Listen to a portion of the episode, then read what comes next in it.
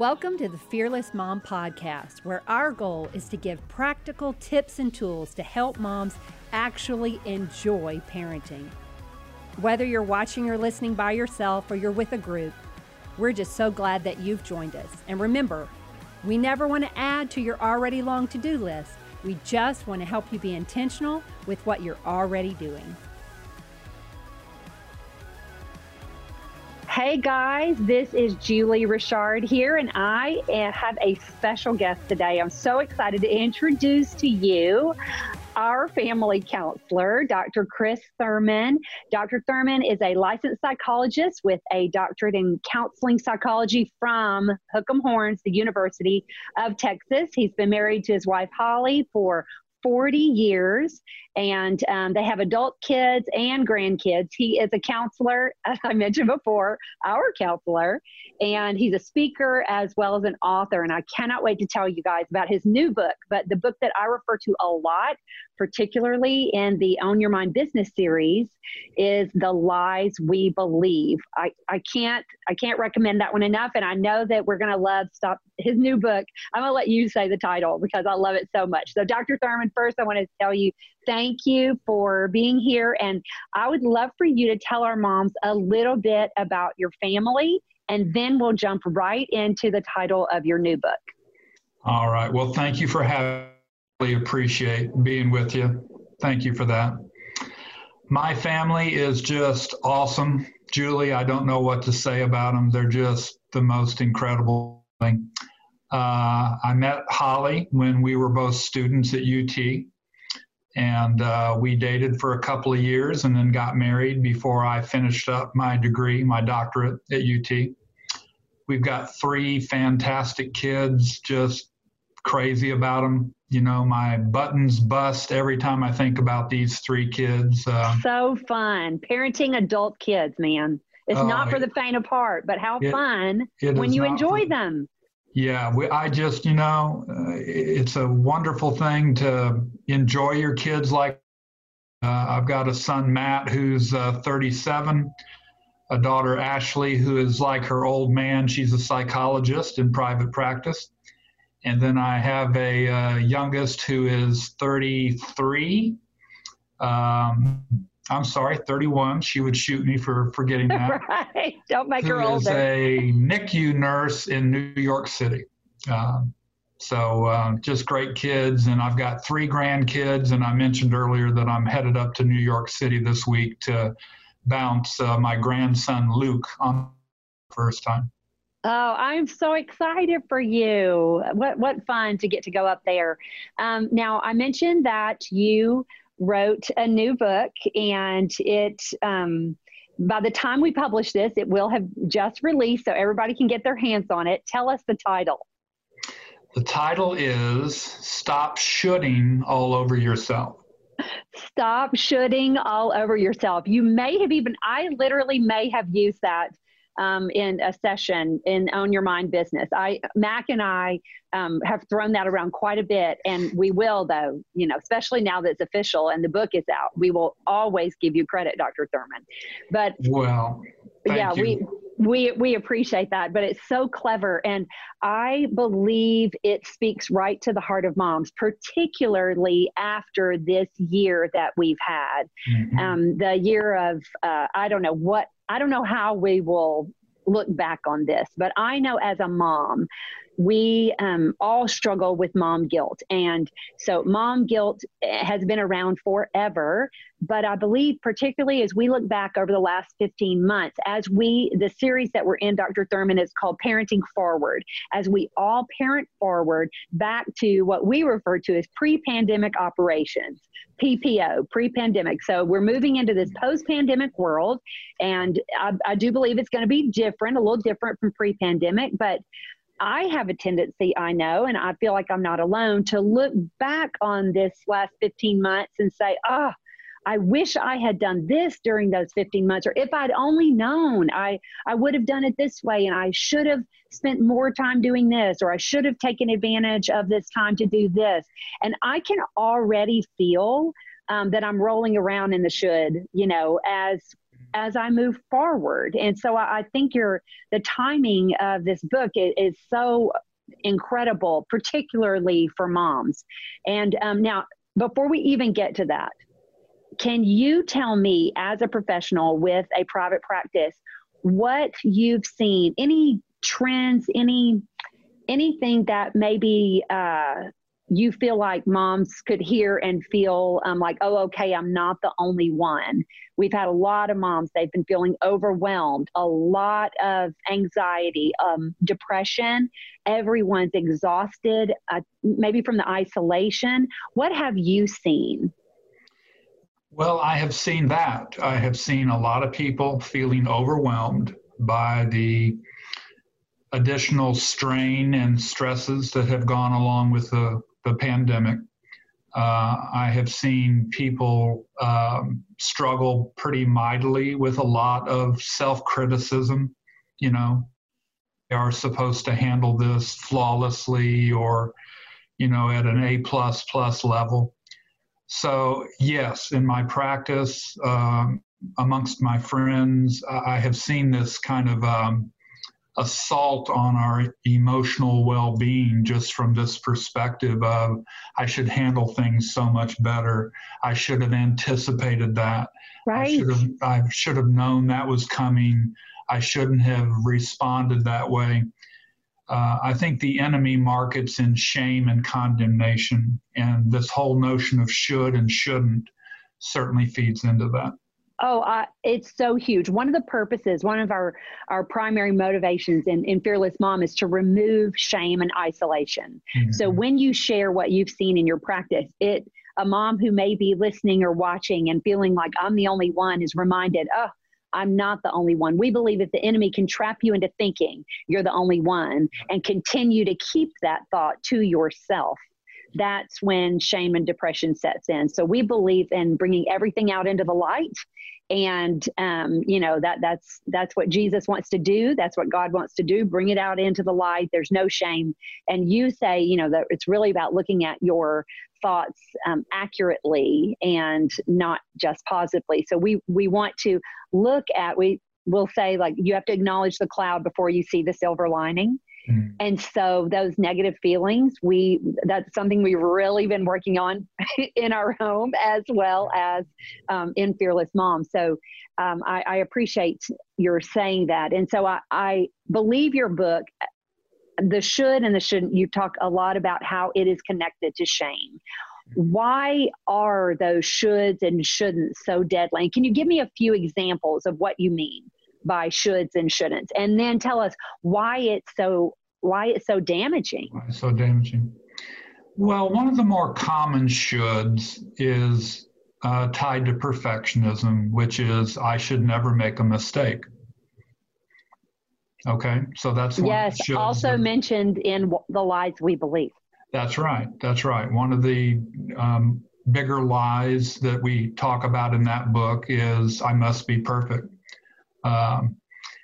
So I think when that kind of tape plays in your head, when you walk around thinking that it's not human to err, right, that you should always, you know, hit every ball completely out of the park, that you should never strike or ground out or whatever. I think that's one of the more common mentalities that a lot of us have. And the reason it leads to so much shame and condemnation is it's not even doable. So you've got kind of a bar set at a place that you metaphorically can't help but kick it off every time you try to jump over it. So after a while, you get pretty down on yourself as a human being. Right. And back to your earlier thought about feeling isolated in it, you start to think you're the only one that makes that many mistakes, and you're not. There are people out there that make far more and far fewer mistakes. But the point is, I shouldn't be human. I make mistakes. I should be perfect in everything I do. It's one of the most toxic of all the lies, and one of the most shaming of all the lies, because it keeps you at odds with accepting your humanness, accepting that you're an imperfect, finite human being who's probably trying to do the best that you can while you're here on the planet. That's so significant. And don't you agree that social media just feeds this lie? Sure. Yeah. It's not uncommon for people to trot out their perfect lives. Although that's, you know, that bubble is being burst all the time by what we find out later on. You bet. But so it really does play into, you know, everything needs to be perfect. I need to look perfect. I need to act perfect. And we think that these people's lives are, and they are normal human lives like the rest of us have. You bet. And we admire the people who are honest enough to say, hey, let me pull the mask off. Yeah. I'm not going to blow smoke that my life is somehow some awesome, wonderful, perfect, flawless thing. Those kind of people, especially when they're celebrities, that's really appreciated by the more common man who thinks everything they do, touch, and feel turns to gold all the time. I think so too. And I think we talk a lot in Fearless Mom about pendulums, and we go from wanting to be perfect to, and this is something we have to find, not the balance so much as the rhythm for our family, but mm-hmm. not just saying like, oh, we're not perfect. And then our pendulum swings to, oh, well, that's just, it is what it is. But right. we find that rhythm and embracing the responsibility. I see that I can't be perfect, but I am going to do my best. Yeah. to equip my child up for his best life. And so it's a back and forth, but the shoulds and shouldn'ts, and particularly because and when it's pushed by that perfectionism, and so many moms, we right. go into it with this image, and we feel like we have to be perfect for our children. And I keep going back to the lies we believe. I think it's so significant, but about the belief that it's our job to make everyone happy. Right. And I think as moms, especially in this last 15 months, we have had that burden of the additional burden. Yes, I need to make my kids happy, but now I have to make sure my kids know how to log on when they're supposed to. And I need to make sure they're getting enough social interaction, but not too much social interaction, and mm-hmm. enough, exercise, but you can't be around other people. And I think that has driven so many, so has just contributed to our tendency to feel that mom guilt. Well, you're making a great point. And I think the tendency to go one extreme to the other is a real big problem. So is one extreme. I should be perfect. I should do everything perfectly. The other extreme is to get really sloppy and not what you're doing. Yeah. And do what the Bible would refer to as continue to sin so that grace may abound. So what I teach my clients is what I call excellence. It's like we're to be excellent. We're going to accept that we can't be perfect, but we're not going to tolerate sloppiness or a lack of effort. There's a humorous quote that I like that says, to err is human, but if your eraser wears out ahead of your pencil, you're overdoing it. I love that. That is excellent. I think that's important. Yeah. It's, we don't show up and be laissez-faire about it. We give it our best shot. We try really hard. We learn from our mistakes. That's what excellence is all about. That actually is great. We say we want to cheer you on, but we're also going to challenge you yeah. to be who you're created to be, and that's to live right. that in freedom with hope, peace, and joy, but as you're working. Right. It does require some work. So what are some of the worst shoulds and shouldn'ts, particularly as it relates to moms? Well, the earlier one, which is I shouldn't make mistakes. I shouldn't prove that I'm a human being. I'm going to go back to something you said earlier about happiness. I think moms tend to fall into the idea that I should always keep and make my children happy. Yes, sir. That's a deadly, deadly should that a lot of moms have, because they end up feeling responsible for their children's happiness when they're actually not. Okay? We are not responsible for our children's happiness. We are responsible for loving them, raising them up the way they should go so they won't depart from it. Whether or not they're happy along the way is going to be up and down. You know, when you love a kid enough to discipline them, they're not going to be happy. But I see far too many moms and dads backing off of that discipline because it'll make my kid unhappy, and my job is to make them constantly happy. So I think that notion of my kids should always be happy, it's my job to make them happy, therefore I say yes to everything, even if something that I know is bad for them, is another one. I think there's another one that plays into a lot of our lives, which is I should always know what I'm doing. Oh my word, that is huge. That is so significant. Yeah, I think a lot of us, it's back to perfectionism, Julie, a little bit. You know, sir. It's that notion that I'm having a hard time accepting that I'm finite and that I don't know everything. And therefore, I think I should always know, you know, anticipate something coming down the pike, or that I should always be all-knowing about related to my kid. Or that I should just have perfect knowledge and understanding of every dynamic that I'll run into with my child, as opposed to I'm learning on the fly as I go, how my kid is wired, how to parent them well. So that one's another deadly topic. That's a huge one. I think because we work so hard in Fearless Mom, say it's a shame-free, judgment-free, guilt-free zone. Mm-hmm. But it is difficult to say out loud, I don't know what I'm doing, right, especially when it feels like, or it looks like everyone else does know, yes, what, yeah, she's doing. And so again, the enemy convincing me I'm the only one, and then making me embarrassed or ashamed to say it out loud that I don't know what I'm doing. That's a significant one. It keeps us from learning. It keeps us from growing. It keeps us from asking for help. That's right. Yeah. It really does make me defensive about admitting that we need some instruction, that we need some input.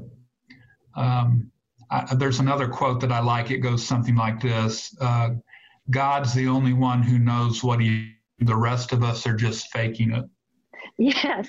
He's the only one who knows what he's doing. We are all faking it. We That's right. Say that we are making it up as we go, but we That's right. are willing to share our experience. Right. Because our mistakes are only wasted if we keep them to ourselves.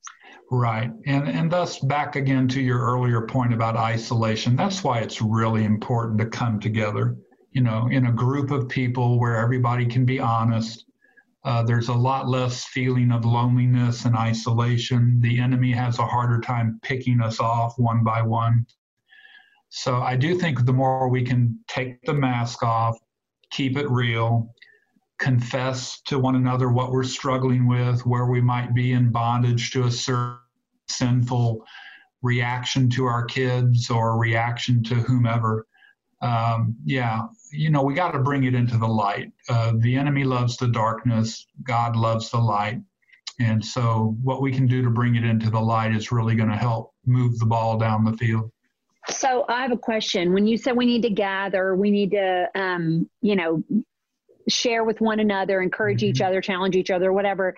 Do you see a difference between, and we are an online community of moms, but we strongly encourage people to find a group of moms wherever they are. And so we do have groups that meet all over, actually all over the world, but not everybody can get to a group of moms. Mm-hmm. And we've kind of gotten out of the habit of being in a group of moms. So what's the difference, do you believe there's a difference? I shouldn't assume, between an online community group of moms versus a face-to-face. I think there is a big difference, but here's the but.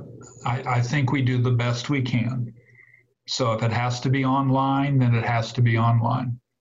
And nobody needs to apologize for that. To the degree that we can be face-to-face, it's more powerful. It's more relational. So people can do it online and do it with great effectiveness and great power and great mutual support. So there's nothing to knock about that. But face-to-face, where you can read each other's body language and kind of sense the emotional context in the group and interact that way in a more intimate, I think that's just icing on the cake. I have to agree with you. And we work with a counseling center in Nashville. We don't actually work with the center. David Thomas and Sissy Goff, who are from Daystar Counseling, they've said that's a significant impact on children that we've seen over the pandemic, is that they definitely need to be back face-to-face as much as possible. And we're seeing not just children or students, but I believe we're going to see moms who, I hate to put a label on it, because I think sometimes when you put a label, it makes people, it makes it bigger than it is. But social anxiety, getting around people again and being around people, because like you said, they can read you. And we've gotten very accustomed to, just seeing people on a screen. And so we are, that's part of this series that we're doing, is acknowledging the transition of going back. We all acknowledged the transition. It was pretty much everyone in the world had to acknowledge the quick transition into quarantine, into isolation, because we all experienced it at the same time and to some degree in the same way. But then as we're going back into, back out of quarantine, I guess is the best way to say it, every area is different and every family is different and every school district. And so it's a different transition to navigate, but it's just as important to acknowledge and empower your children to navigate the transition. It's still a transition, even though we're not all doing it at the same time. And we've got moms who are still in areas of the world that are in hardcore lockdown. And we have other moms in areas of the world that it's all over. Like they've all moved forward and all points in between. So I think the shoulds and shouldn'ts, not just that we experience during, but especially as we look back on it. And can you help me with some sentences I should tell myself to help me fight those shoulds and shouldn'ts? Well, this will sound a little bit weird, possibly. I'm okay with weird. I'm good with that. And Fearless Mom audience, way used to weird, Dr. Thurman. And we do live in Austin, where we are told to keep Austin weird. Keep it weird. Yes, we are keeping it weird. Yes, we're doing our part here. One of the truths that I teach my clients is what should have happened did. Okay. So when my clients fall into the shoulds, I shouldn't have missed my exit, for example. Okay. Yes. What I try to get them to realize is what you're actually doing is stiff-arming reality. Because when you say, I shouldn't have missed my exit, you're referring to a world where people don't miss their exits. And you don't have the luxury of living. Going back to the perfectionism? That's right. That's right. You're referring to an ideal world where people always do things perfectly. And I would further add and ask them to think about, you should have missed your exit because you were 5 lanes over and you were on your cell phone, not paying a lick of attention. Let's look at the reality. How do you make your exit when you aren't paying attention? So I try to get people to address the reality that given what was going on at that time, what should have happened did. Now, it's okay not to like it. I don't tell my clients to like that they missed their exit, but I don't want them stiff-arming it. Right. I wouldn't want a mom to, sit there saying, well, I shouldn't have yelled at my kid. It's like, look, that may sound nice in theory, but given who you are, given that you're given that you sometimes lose your cool, and given that kids can be really kind of challenging. I'm not saying it's a good thing to lose your cool with your kid, but when you sit there and should all over it, yelled at my kid, that totally denies the reality that you did yell at your kid. And it's going to keep you from cleaning up on aisle 5 after you've done it by asking for your child's forgiveness and working hard not to do it again, right? because that I shouldn't have done that. We're just reliving it and right. Sticking in it. And guilt is the enemy of forward progress. That's exactly and so right. That should keeps us there. I love how you put it. You're stiff-arming reality. Not to get into my counseling session, but that may have been mentioned in mine. And I can picture that like I'm doing the Heisman, pose. Yeah. Yeah. To reality. And I think, oh my gosh, I'm doing it. And when I picture that Heisman, I literally can picture myself doing the Heisman yeah. to reality. And that is not productive.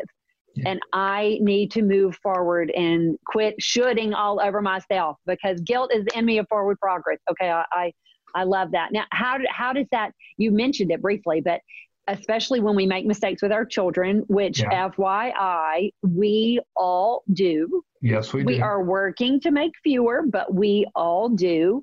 That's doesn't right. mean it's okay, but it does mean it's a reality. And I'll tell you my prayer that I taught the moms. Dear God, you parted the Red Sea. Please erase that from her memory. Mm-hmm. How about that one? Is that okay? No. Well, I don't. Okay. We don't really think that. We don't really think that. That we say that tongue in cheek, but we say, "Come on now, we are doing the best we can. We apologize, and we move forward and commit to being better the next time." Well, it's more than okay. But here's the prayer I would want them to make. Okay, go. You go with the real one. I was just doing one that rhymed. Dear God, help me to repair the rupture between me and my kid that I just caused. Yes. That's and acknowledge the rupture. I think it is so hard for us as moms to acknowledge, I just did something that negatively impacted my child. That's and right. I have to acknowledge that before I move forward. And that is hard. That's right. And the way you repair a rupture is you own it. You go to your kid and say, hey, I'd like to apologize to you. I just yelled at you.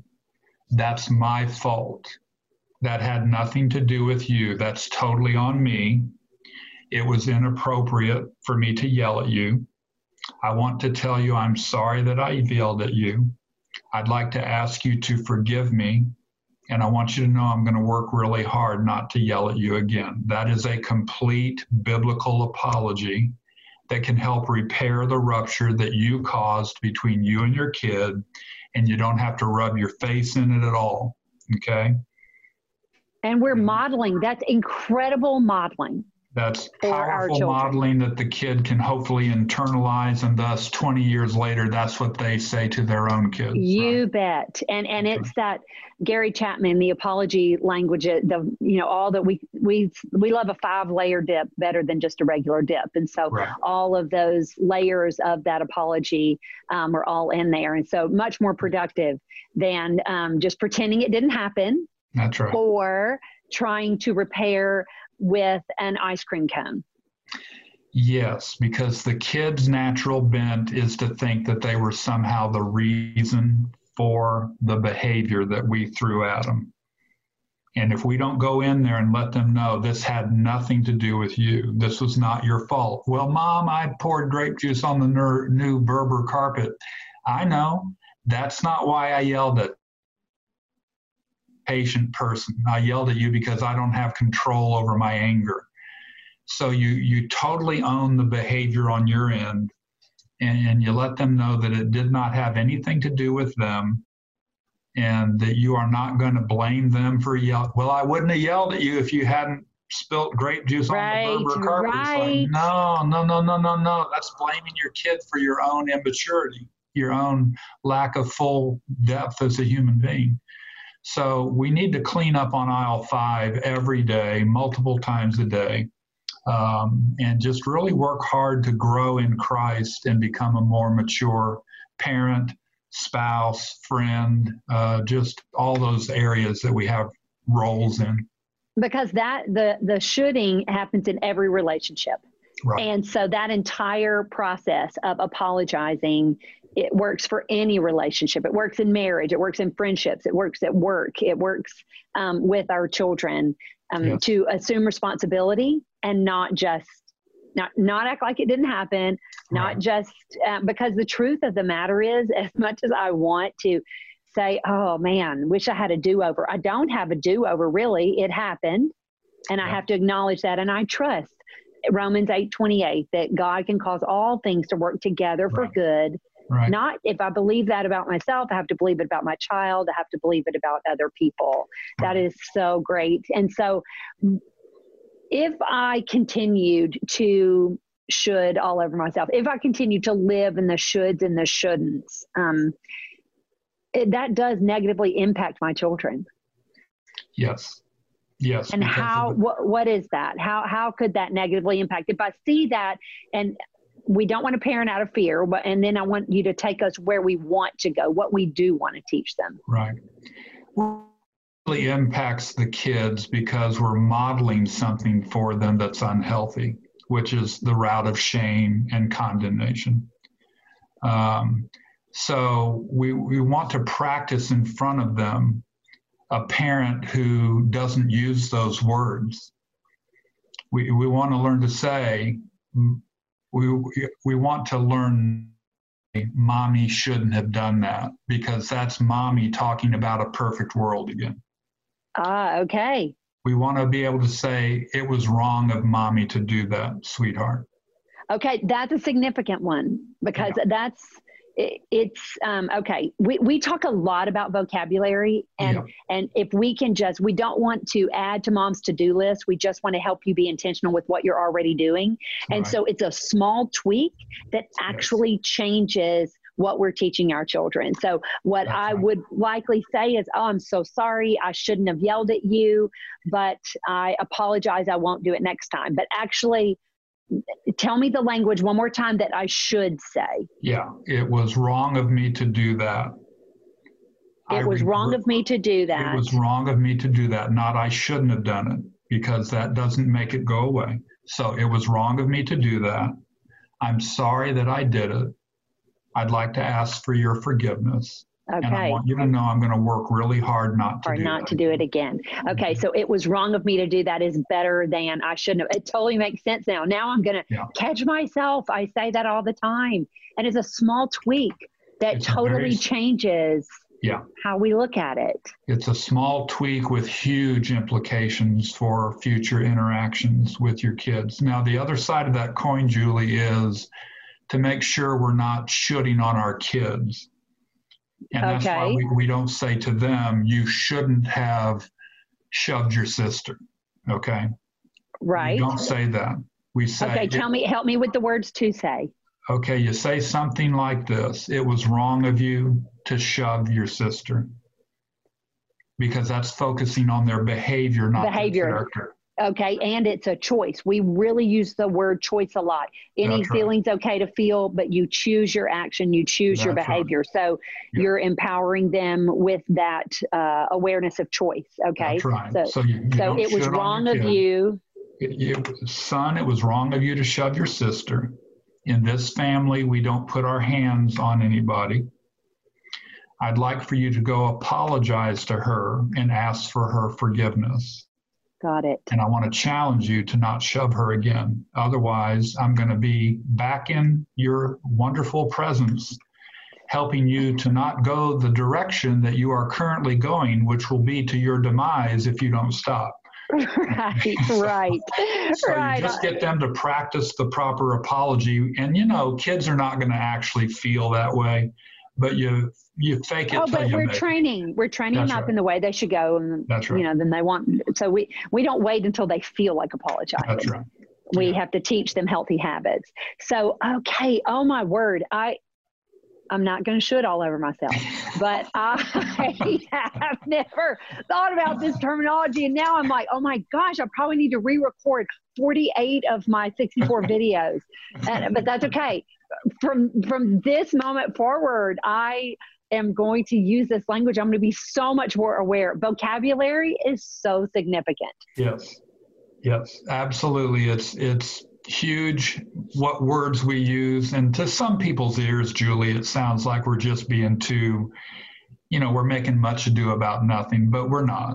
Words matter. And there's a huge difference between you shouldn't have shoved your sister and you did shove your sister, and I don't want you to do that again. Please go apologize to her and ask her to forgive you. So that's a huge interaction shift between two siblings or a parent and a child or even two spouses, right? You bet. And I think words are so important, particularly because, as I said, one of our big deals is just be intentional.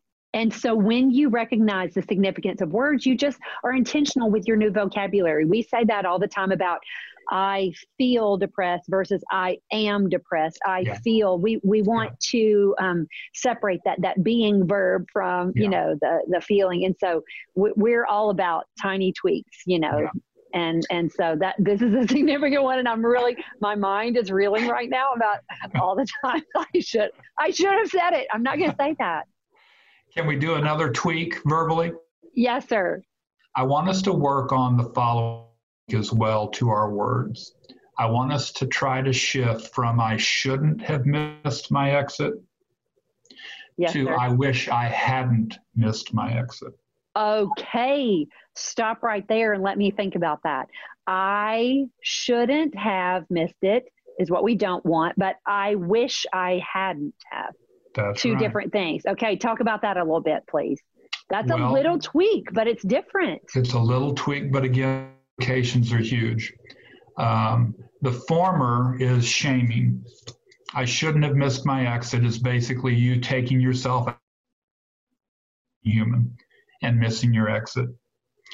Oh, wait, you froze a little bit, so I'm going to ask you to say that sentence again. Sorry. Yeah, the former approach, I shouldn't have missed my exit, is you shaming yourself. Okay. Taking yourself out behind the woodshed for being human. Got it. Yes, sir. The latter approach, I wish I hadn't missed my exit, is much more compassionate. Much more compassionate. Having compassion for yourself that you missed your exit, because nobody wants to miss their exit, and now you're going to need to go down and find a turnaround. So people to shift over to, I wish I hadn't missed my exit, okay? Yes, I wish I hadn't yelled at my kid. I wish I hadn't lost my... You know, the Lord doesn't require anything other than that was not what I would have preferred to do, you know. And that's back to Paul's statement, that which I don't want to do, I do, and that which I don't want to do, or I do, I don't want to do. However that's said, you know, it's just shift to the word, I wish I hadn't been late for the meeting. Okay. I love that. Again, tiny thing, but it changes the way we're thinking, which changes the way we're feeling, which changes the way we act. I love these tiny tweaks, and I think this is so significant because guys, as I mentioned before, he is my counselor. We may or may not have had some of these conversations before. I may live in the world of should and shouldn't have. And you know, as your children get older, when my kids were little and they had trouble going to bed, I obviously looked at what I had done wrong during the day to make them that way. I think we start out that way when they're newborns. They're crying like, what do I need to do to help? And we take on so much of that appropriately responsibility, but it just grows. And then we have to learn how to separate our identity from our child's identity and our feelings from our child's feelings and my responsibility versus my child's responsibility. Right. And it's easier said than done, right? Easier said than done, but most everything of true importance spiritually, psychologically, relationally is in that category. It's all easier said than done, but it's really important to put our hand on the plow and work really hard to keep making progress because that's what life is about. It's about progress. We're not going to be perfect anytime that we're down here. But we can move toward the mark of perfection. We can get better. We can become more excellent along the way. So, yes, sir. I love that. Well, it's almost time for us to wrap up. And so I want to wrap up with a quick this or that. Okay. Okay. And so it's just, and if you feel the need to explain your answer, which I often do, I like to put more words in there, but do not feel like you have to. You can just give me the quick answer. Okay. As we sign off. All right. So this or that, beach or mountains? Beach. Burger or pizza? Pizza. Early bird or night owl? Used to be night owl. Now I'm an early bird. Saver or spender? Always been a saver. Fast food or fine dining? Fine dining. Boots and jeans or shorts and flip-flops? Shorts and flip-flops. Adventure or familiar? Familiar. Wait, I like how you shook your head. Like familiar to a fault, to where, you know, I sometimes won't go out outside my comfort zone, you know, and try new things. So I love that. A little bit of a problem. Here it's not a problem. I'm saying that because I feel the same way. So I clearly don't see it as a problem. Okay, JT. Is JT James Taylor or JT Justin Timberlake? James Taylor. Yes, James Taylor. We always date ourselves there, I think, when we get there. Well, I just wanted our moms to get to know you just a little better. Certainly, we definitely want to pick up that book. Can you tell us one more time where we can get our hands on it? Give us the title and let us know where we can get it. It's called Stop Shoulding All Over Yourself. The subtitle is Making the Journey from Condemnation to Compassion. Love it. So that's the subtitle. It's supposed to be listed on Amazon this week as a pre-order. And it's supposed to come out May 31st. Excellent. So by the time our moms hear this podcast, then it'll be available on Amazon.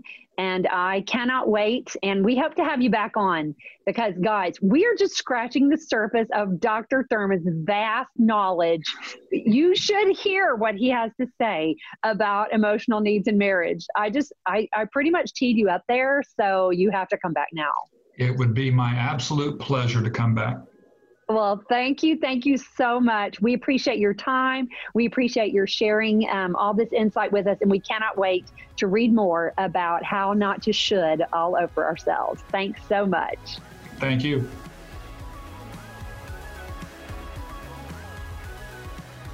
We're so glad you joined us today. You can get more resources and information at fearlessmom.com.